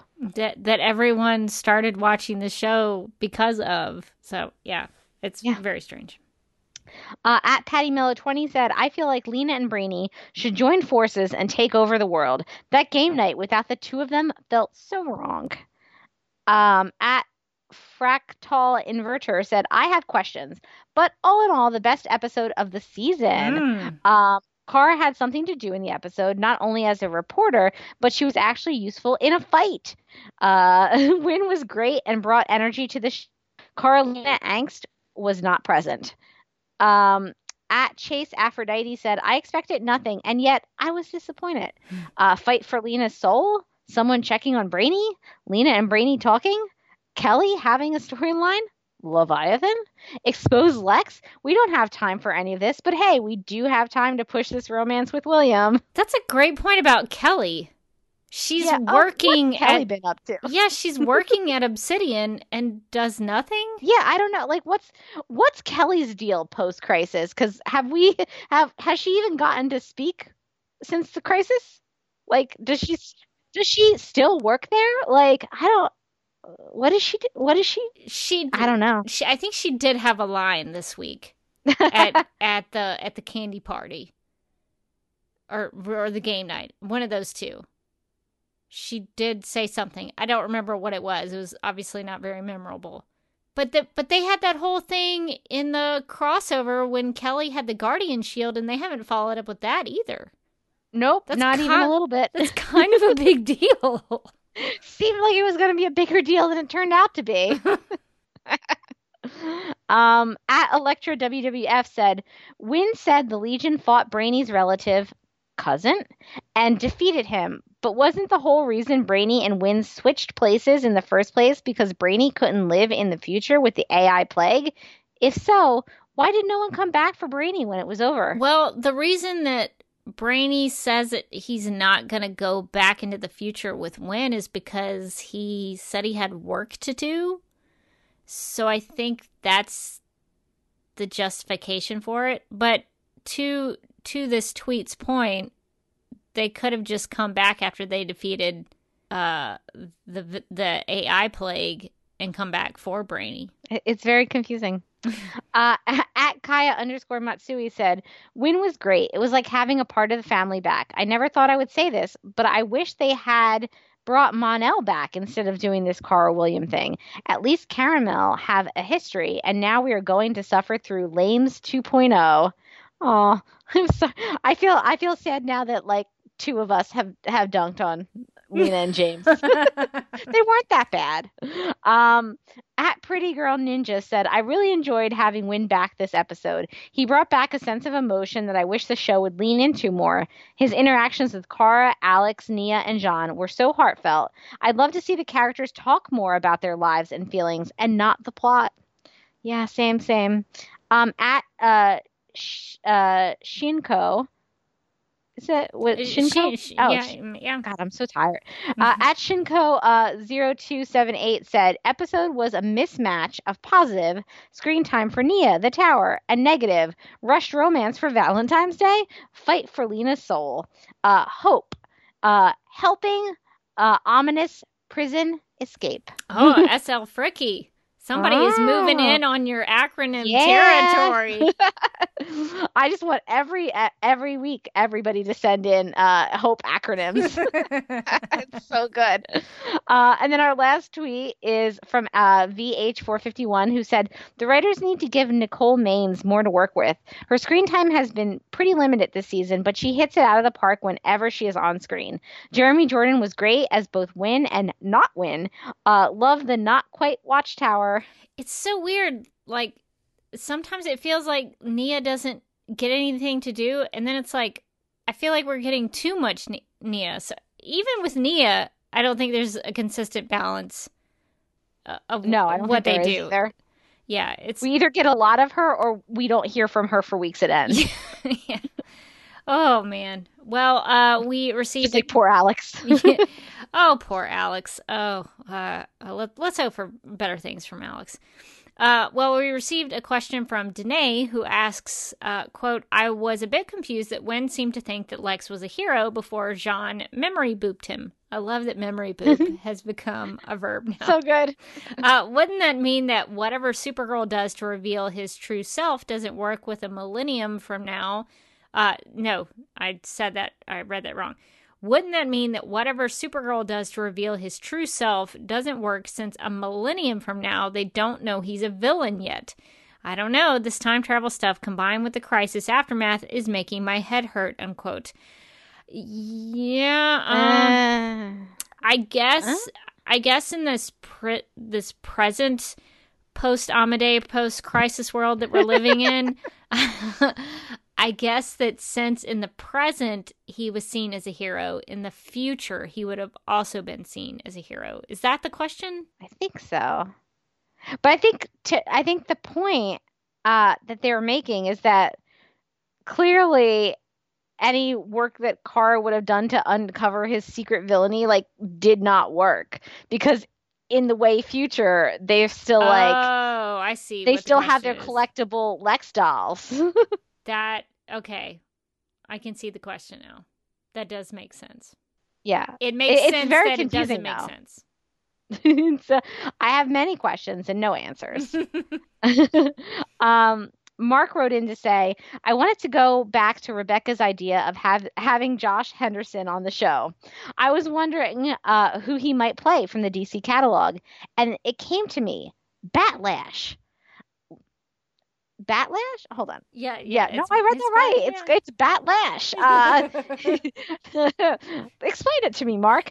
Uh, Mark goes on to say he's a lighthearted Silver Age Western character, a bit of a drinker, a bit of a gambler, a bit of a playboy. Essentially, he's James Garner's Brett Maverick, and I think that would be a perfect guest character on the show, and Josh would be perfect for him. Your thoughts? Uh, my thoughts are Bat Lash. what? It's not a great name. Oh. Uh, I, I like the idea of. I think Josh Henderson could totally play that character. I mean, just the description alone, he could he could knock that out of the park. Um, I could see him doing the the Playboy bit, the drinking, the gambling. I could see all of that. I'm still tied to the comet thing. I really don't want to let that go. But if the only way to get get Josh Henderson on the show is if he if he plays Bat Lash, I will take it. so I guess those are my thoughts. Yeah. Uh, yeah. A- a- any any role that Josh Henderson wants to come on and play, we're open because we're really trying to make that Dallas reunion uh, happen, and we're so close. Preferably this season, if possible. I feel like we're playing like Dallas reunion bingo, and we're like one or two spaces away from getting bingo. we're we're a Josh Henderson and a Judith Light away from bingo. I think. we talk more about Judith Light than any podcast. I believe it. I believe it. It's like, what do you like to listen to Supergirl Radio for? The Judith Light coverage, mostly. oh, okay. God, I'm trying to put myself together for the next email. Okay, I'm going to do this for you, Susan. I really am. I'm going to get it together. All right, so Susan wrote in to say, quote, maybe I missed something because I don't generally watch the other shows or have a history with the comics, but it sure seems to me like the post-crisis world is just one giant mind wipe. Why mind wipe? Let's get that correct. Just one giant mind wipe. Last year it was just Alex, and this year it is literally everyone on the planet. My wish for the second half of the season is that the writers stop dreaming up one crazy plot after another and spend a bit more time focusing on the characters and letting them develop in the existing universe. Or is that too much to ask for? Maybe just one or two scenes where Alex and Kara actually talk to each other. Any chance my wish will be granted? Unquote. Uh, Susan, uh, the answer is no. No. They, they are they are never going to allow for things to develop as they should. Uh, they're not going to take their time with anything. Uh, we have those wishes too, and maybe one day we will see it. But uh, my my feeling on it is that uh, we won't. I, that's a really good point, though. That the that in many ways, the crisis is just like a giant, like a giant mind wipe for everybody. And uh, I think we've established on this podcast that we're not big fans of mind wipes. We're we're mostly negative. We're we're mind wipe negative. So this this has been really difficult for for us to to deal with. Uh, you kind of have to go with it just because crisis had to happen, I guess. But yeah, it does suck. Where is is it going to be like this all the time, where we're having to memory boop people all the time just to get the plot to move forward? Um, yeah, it's frustrating. So Leslie wrote in saying the Supergirl writers should develop a symbol, glyph, or so- simply a badge to represent Alex Danvers to be placed with the other glyphs on the in the tower. J'onn, Alex's space dad, would not have slighted her like that by not giving her a glyph. After all, she's one of the main parts of the Supergirl team. It would have been exciting to see Alex had uh, a glyph, even uh, maybe something similar to the Paragon of Humanity symbol. As a human, Alex holds her own against villainous aliens and superpowered beings. Alex didn't think twice about trying to stop Red Daughter from killing Supergirl in Red Dawn, and she went toe to toe with Astra in for the girl who has everything and the Kryptonian witches in Make It Rain. It's true. I mean, Alex is pretty awesome. She deserves her own symbol on the wall. I wonder if he didn't because Alex is still at the DEO. Maybe, yeah. She does have a day job. unlike unlike Kara. but my my question from this episode is it seems to me like they want like the show wants to move away from the DEO. They've got the DEO under LuthorCorp possession now and they've established another sort of super friends secret layer where they're not going to be meeting at the DEO for superhero stuff. It feels to me like they never want Alex to be an actual director of the DEO. Does it feel that way to you? that and it feels like they never want to bring in director Bones. Be- no. Cuz the only way I would be okay with them moving away from the DEO is if they eventually brought in director Bones. Once they did that, I would be like, you can do anything you want to with the DEO now. I mean, that would be amazing. I'm gonna have to prepare myself for the fact that they might move us away from the DEO and we will never get cyanide sweat. Oh, I, it's gonna be upsetting, but I'm just I'm preparing myself mentally and emotionally for it. It's very, that's very upsetting. Uh, it's so upsetting.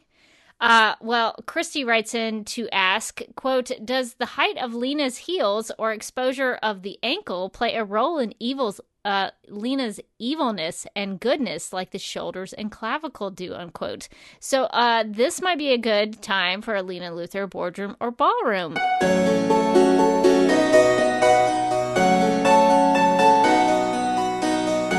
And now, Lena Luthor, boardroom or ballroom. So, Morgan, do you have any thoughts on Lena's heels and the exposure of her ankles? We have talked about Lena's shoes before. You know, what does she wear? You know, proper footwear in the lab. Uh, so, uh, what what do you think about the the heels? It, does that have any correlation to her evilness or goodness or her power? Hmm. I mean, I think it's too soon to tell. Mm. Um, but let's say, let's just put it this way, Christy. Uh, heel watch is on because because now that I'm aware of it, I will be looking out for it. Uh, because I'm looking at this like this promo picture of her talking to Lex and Brainy in that big warehouse, and those heels look high enough that like if she took like the wrong turn, she's just like breaking all, all of her ankles, everyone's ankles there. She'd, she'd fall over, she'd break Lex's ankles, he'd break Brainy's ankles, it'd be like a, like a topple, like, like a domino uh, situation. So I don't know. It, it does kind of feel like when she's got her super high heels on, sometimes it's like, oh, I'm off to do, I'm off to do, you know, some morally shady things. So maybe maybe that's like maybe the higher her heels are, like the the the closer to the dark side she gets and like by the end of the season she'll just be in like giant stilts would she would she be like juggling up there? What's she doing on the stilts? She's she's just like she's just juggling and she's yelling at everybody to be nicer to each other. You're not nice enough! And then she's like throwing she's throwing the juggling balls at them. I do think that the height of the heels could be a metaphor for her having the high ground. Uh, so, so maybe this is just like a power stance for her because I don't think she's going to be running in these heels. She's not going to be actively doing anything. So I, I think it's it could be related to showing her having the high ground. I don't know about in this scene specifically, she would be doing that, but I do agree we should monitor this and see if there is any correlation uh, and what that could mean. Because I do think the ponytail is is is uh, it goes with the evil Lena. Every time she's got her hair up like that, she's doing something shady. She's doing something evil. Uh, so I, I I I think we should uh, keep our eyes out on it.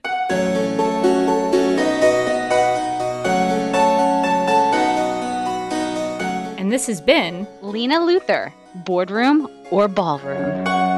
Uh, New Rachel made a good point about Winn's story, saying it's very sweet that Winn has this storyline when Jeremy Jordan is a father in real life, and that's one of the reasons why he took a step back from the show. Yeah, and it was it was nice to see. It is very cute. Winn as a father. I thought he he came back. He was sort of like bearded Mon-El. He came back from the future a little wiser, a little yeah. more uh, aware of what was going on in the world and how to relate to people and uh, so I did I did like Papa Winn. Well, uh, Dustin, a first time feedbacker, wrote in with a comet theory. So I'm very excited about this. So here are the points of that theory. Number one, we've never seen the apartment that, uh, so he's talking about, uh, I think this is, uh, so Dustin has, his theory is that it's possible that William could be Comet. So let's let's dig into Dustin's points and his, his uh, Dustin's arguments for this. So number one, we've never seen the apartment that William lives in. Assuming he doesn't live in a stable, this is obviously because it is full of pictures of horses, which would be a dead giveaway to the story device that will be used to add tension to Supergirl and William's inevitable will they horse he relationship. Will they horsey? crying. I, this is this is the best theory I've ever heard. Uh, this this is the way you get me on board with the William Parr relationship. So I would easy. then fight for this relationship. I'd be like, "Excuse me, he is a horse. How dare you say that to him? He's majestic." so, but the theory goes on. So number two, uh, the argument, uh, the second argument is William is stubborn, just like horses. And number three, Kara is often at her workplace not working. That is similar to how horses do all the work, all the work in cowboy horse relationships. oh my god. Dustin goes on to ask, "Does William work? Probably because horses are." I don't think I can finish this email. really good. Oh. Uh, probably because horses are hard workers. I suspect he's gone for long stretches because he's busy doing all the interviews Kara doesn't. Unquote. Dustin. Oh my god. Such a Wait, good theory. so Dustin is the first time this is the first time Dustin has written in. Dustin, please write in every week. I'm not over the the will they horsey. uh wow. That is my new favorite theory. I mean that I think that would really uh, forward the Kara William dynamic in a really great way. and I would be into it. I mean, we know we already know that William is able to keep a secret and pretend to be something that he's not uh, in order to, you know, to get the story. Well, maybe he's keeping other secrets. Maybe he's keeping horsey secrets. I mean, I'm really tied to the Josh Henderson fan casting, but I could be open to this. yeah, I could I could open my heart to having it's it's like one of those things where it's like you didn't realize Comet was there the whole time.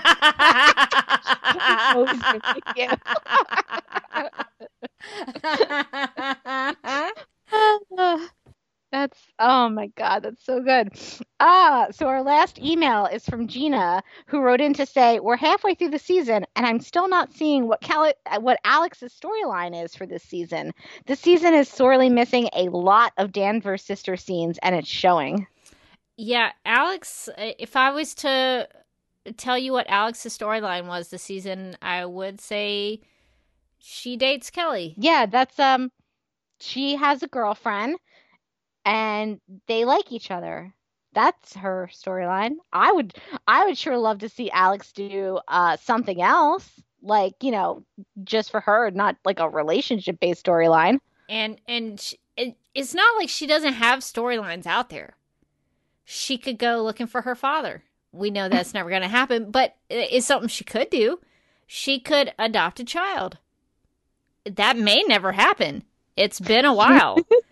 she could she could struggle with um with being the director of the DEO and and what that means uh you know for once.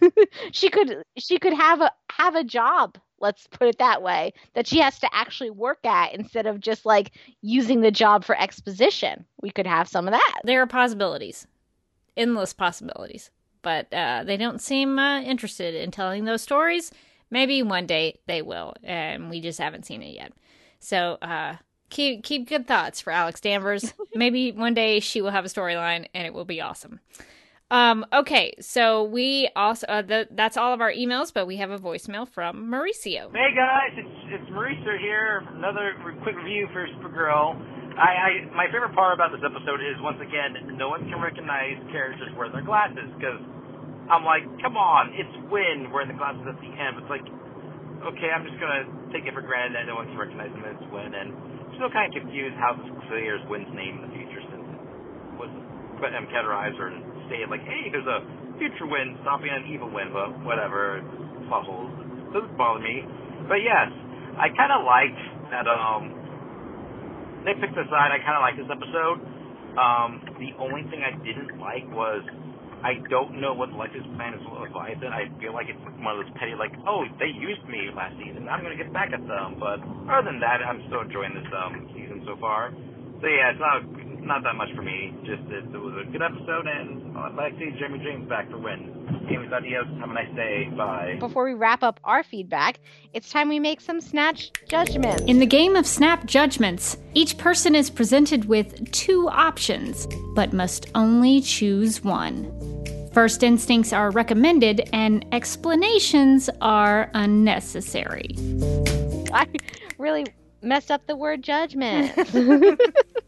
It's that E or no E thing. yeah, it really threw me off. I was like, "Eh, judgments without the E? What is this? uh, so our first snap judgment is from Pretty Girl Ninja, who said, "Who is the better dad, Winn or Space Dad?" Ooh, that's a tough one. That's tough because we, we've we haven't really seen Winn as a dad, but Space Dad has been Space Dadding this whole time. So I think I have to go for Space Dad. I might give it up for Winn because he did Mm. go back from the future just to save his reputation so he could be with his family. He put a lot on the line to That's see his wife and daughter. So I think for this week, I'm going to say Winn. Um, our next snap judgment is from uh, Shinko0278, who writes in the tower or the DEO. I guess this is more of a question of uh, which uh, building or location do we prefer? I guess like aesthetically. I would assume, yeah. I mean, I like I like the floor plan of the DEO. I like that there's that big bow, like the, that big window and the steps. I love I love all the offices. I I think the, the the DEO is a more interesting building, but I also do kind of like the secret like Diagon Alley elevator. Yeah, that elevator is very cool. Ugh, I'm gonna pick the DEO. I'm to pick the DEO too. We've spent a lot of time there, and I'm not ready to give up on Director Bones. And and the DEO has a a cooler name than the tower. If I'm looking for, say, a logo shirt, I want the DEO. I don't want just like a tower on there. Yeah.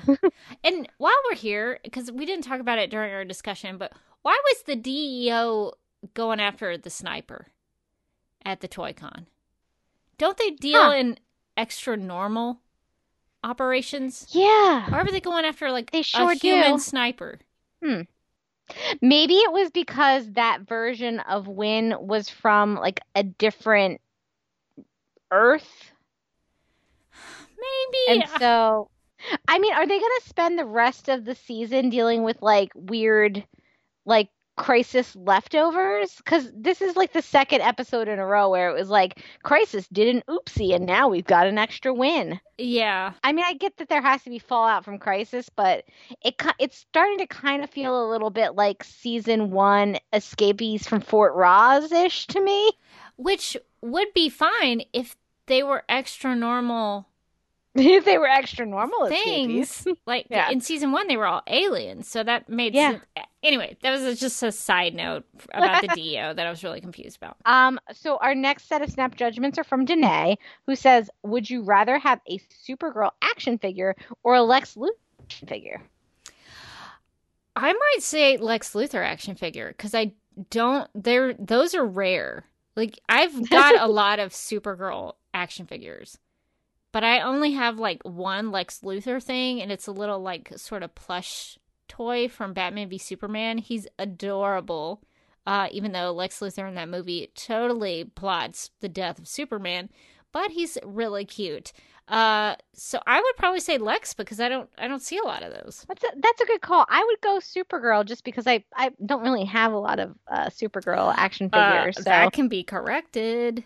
I I know I do I do have a uh, Christmas tree ornament Mm. uh, on my Christmas tree, which I just outed myself as still having up for some reason. Yeah, I'm. I think that's awesome. Whoops! really committed to Christmas this year. Uh, Danae's next snap judgment is what would you call the two Winns from this episode? Twins or a win win situation?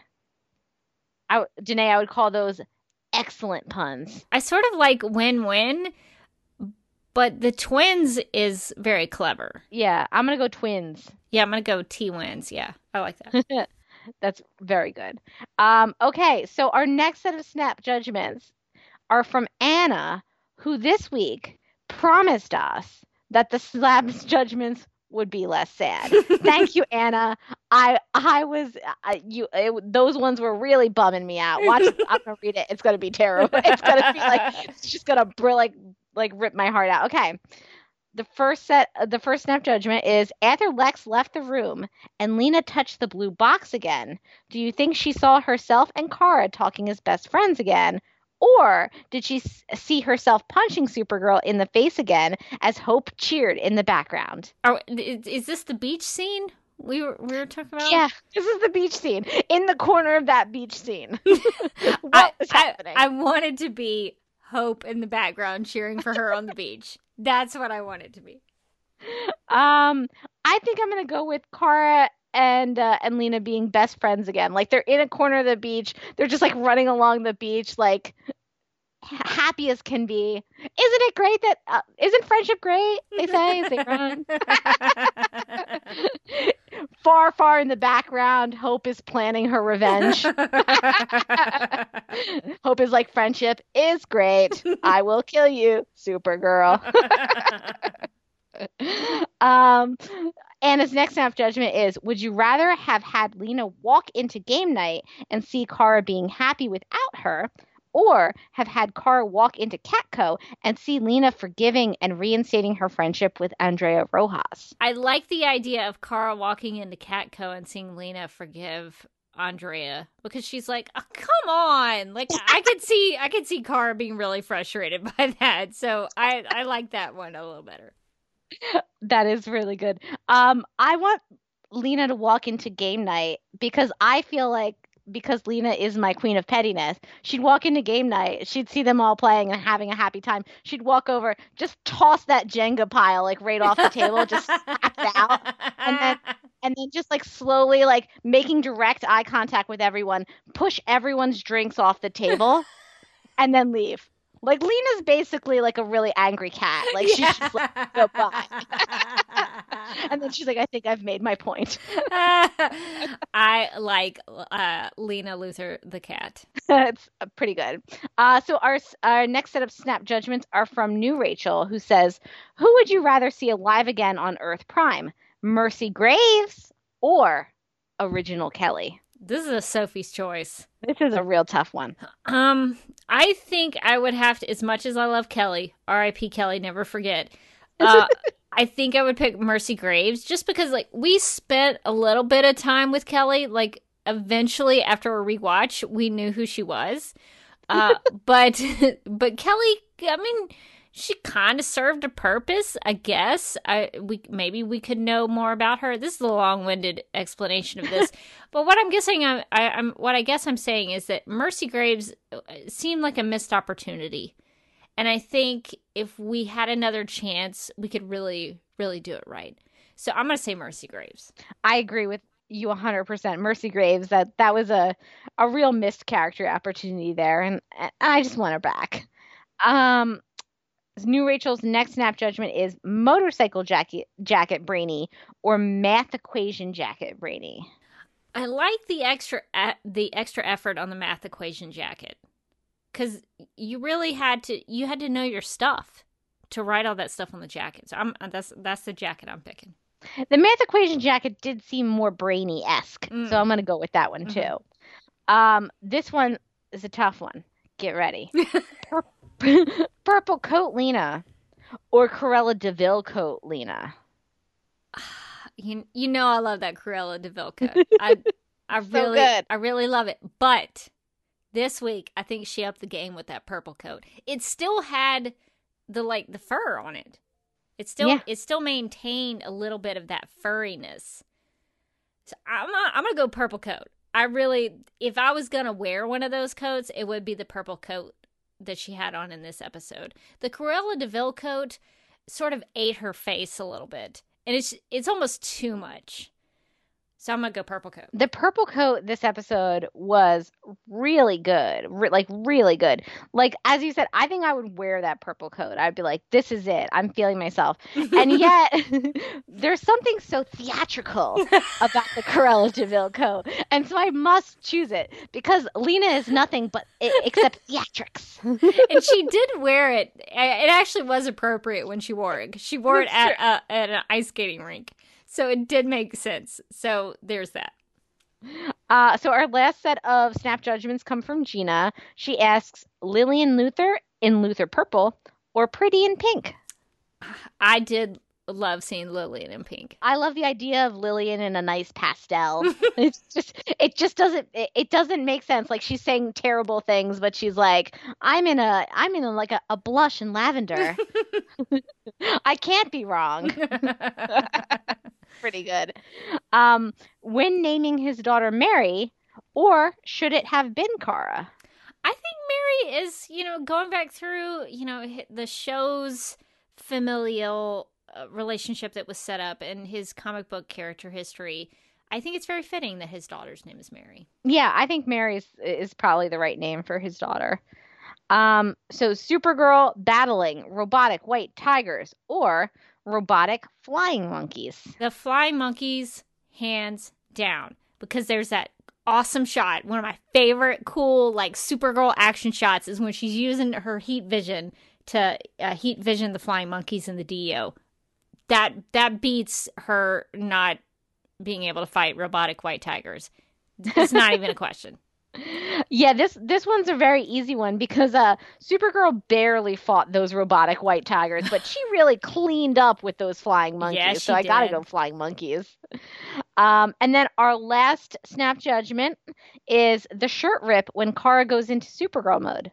Do you miss it or not? It was always kind of awkward for me. Like I know it's very classic for Superman to do it, but I like that Supergirl has. I, I think I've grown accustomed, and I think I think I like the idea that Supergirl has her own thing with the it being tied to her glasses coming off.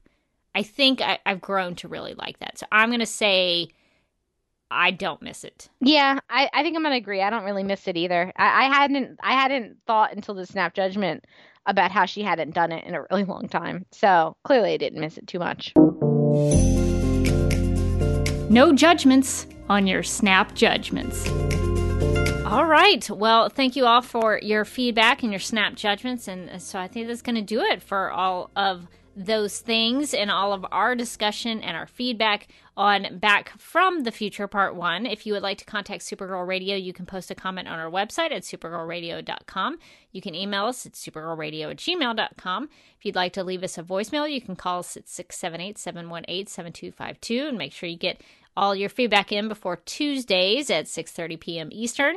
You can like us on Facebook and follow us on Twitter and Instagram, all at Supergirl Radio. You can listen to us on Google Play, iHeartRadio, Spotify, where we also have a Spotify playlist that includes music featured on and inspired by the show. We'll probably put Eye of the Tiger on there this week. Uh, you can also find us on Radio Public and Podchaser. We're on dccomics.com slash dc dash fans, which is DC's fan page. We're available on Apple Podcasts and Stitcher Radio. So if you have some time, we encourage you to give us a rating and write us a review. And you can find all the links to everything I just mentioned on supergirlradio.com on the right side of the page. And now we throw it over to Ashley for the DC TV plugs.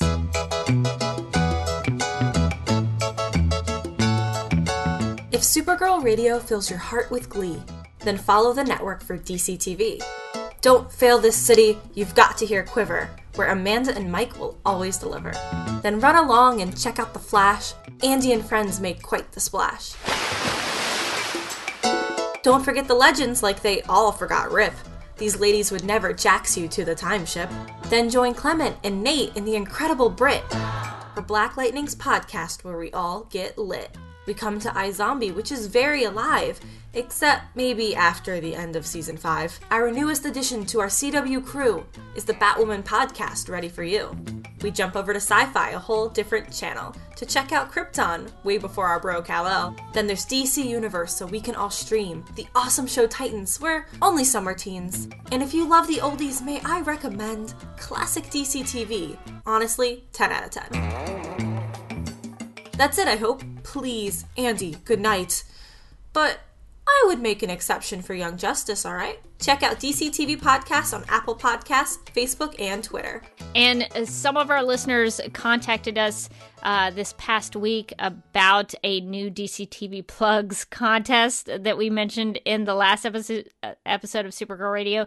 My uh, work life has uh, been keeping me busy, so I hadn't gotten a chance to sort of figure out what the rules might be and, and sort of set up the parameters of that contest yet. But it is something that I think we're going to do because we need new plugs because we got new shows. Some shows went away. So uh, we got, we got to make that up to date. So we are going to do that. So if you do want to send something in, feel free to go ahead and send it to us. But um, we, we will at some point make a formal announcement about that. Just just let us get our, our, our stuff together. We'll, we'll get there. Um, uh, if you want to follow me on Instagram, you can do that at the Derby Kid. I am also a contributor to JLU podcast, which you can find over at jluniverse.podomatic.com. Do a little voice acting for a comedy, a sketch comedy podcast called The Fakest. Uh, and I have a couple of podcasting guest appearances that you can check out. If you're interested in my thoughts on Todd Phillips' uh, his Joker film. You can check out my most recent appearance on Trentus Magnus Punches Reality.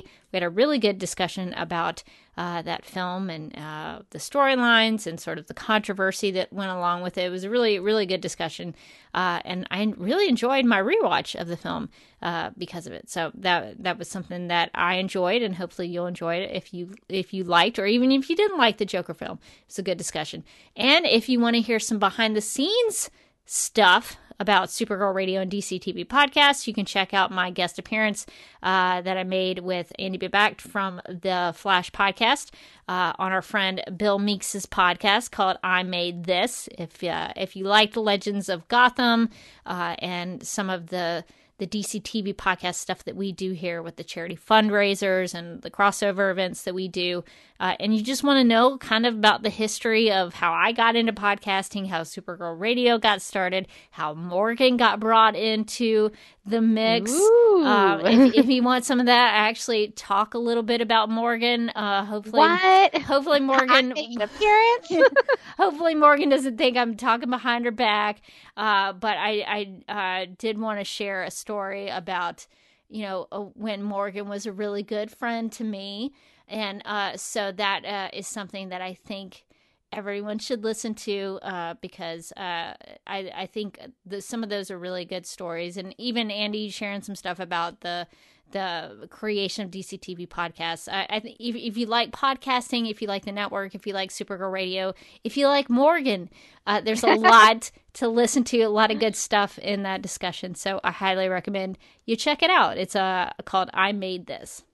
Well, now I'm really excited. As Rebecca was talking, as soon as she mentioned that I got a shout out on it because I am incredibly self obsessed, I immediately went and found I made this. And I was like, well, I can't believe I didn't subscribe to this already and subscribed. And now I know what I'm going to be listening to on my commute, just just basking in the shout out tomorrow. Well, you should. But, uh, yeah, but I mean, it's a it's a really interesting idea for a podcast. Um, because uh, Bill talks to people who have like it's like passionate people who've like executed like idea big ideas and created things. And so it's uh i'm sure it's very a very cool podcast um and very inspiring to like just hear people talk about the creative things that they've done. Yeah and it, it's a it's a really good discussion. Just to just plug that a little more um just because my personal podcast my podcasting journey has really you know it's it's it's come from you know point A to to where I am now. It's just it's been a it's been a real journey for me.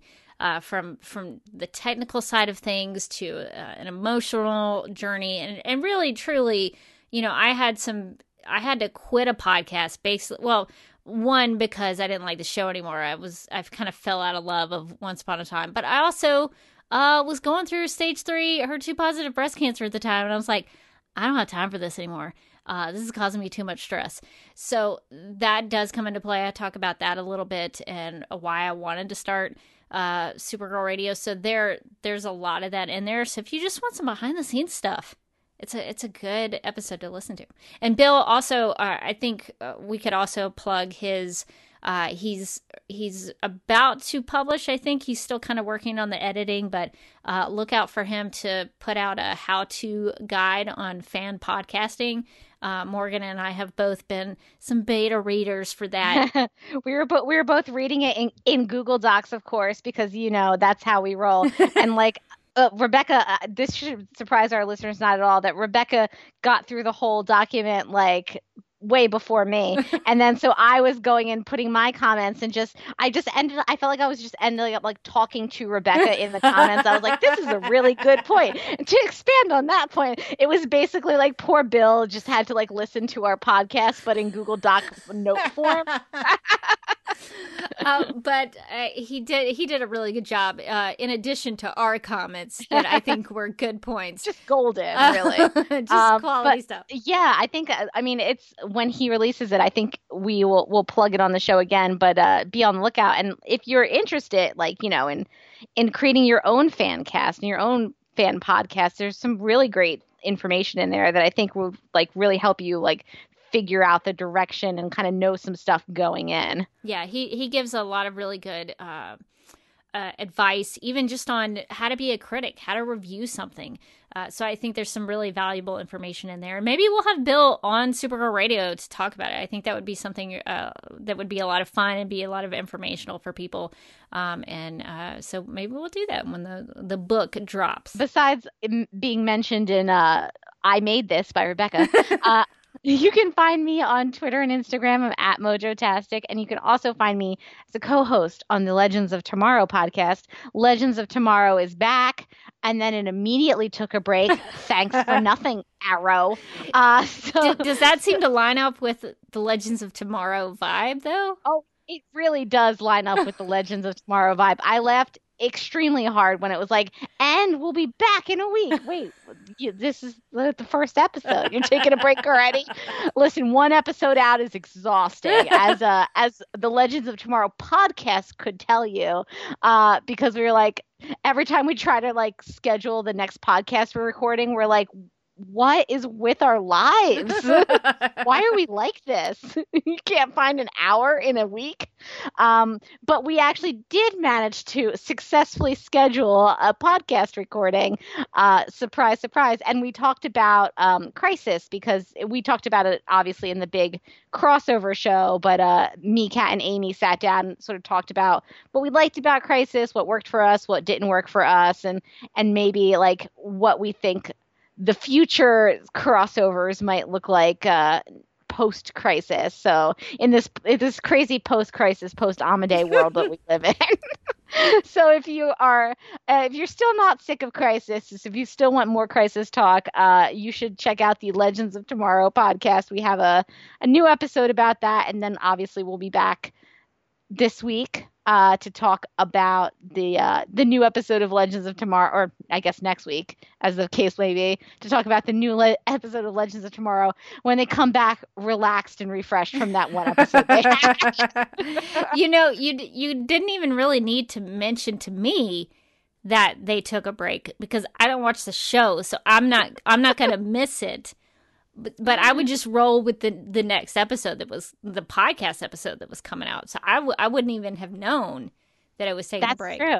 Like you don't have to watch the you don't have to watch the show. You can just listen to the podcast. Yeah. I'd recommend you watch the show because it's a fun show. It's a good show. But if you're just like Morgan, I don't have enough time, but I do have enough time to listen to the podcast. If I if I could only do one, watch the show or listen to the podcast. Morgan, what should I do? I will say do the one that involves me and listen to the podcast.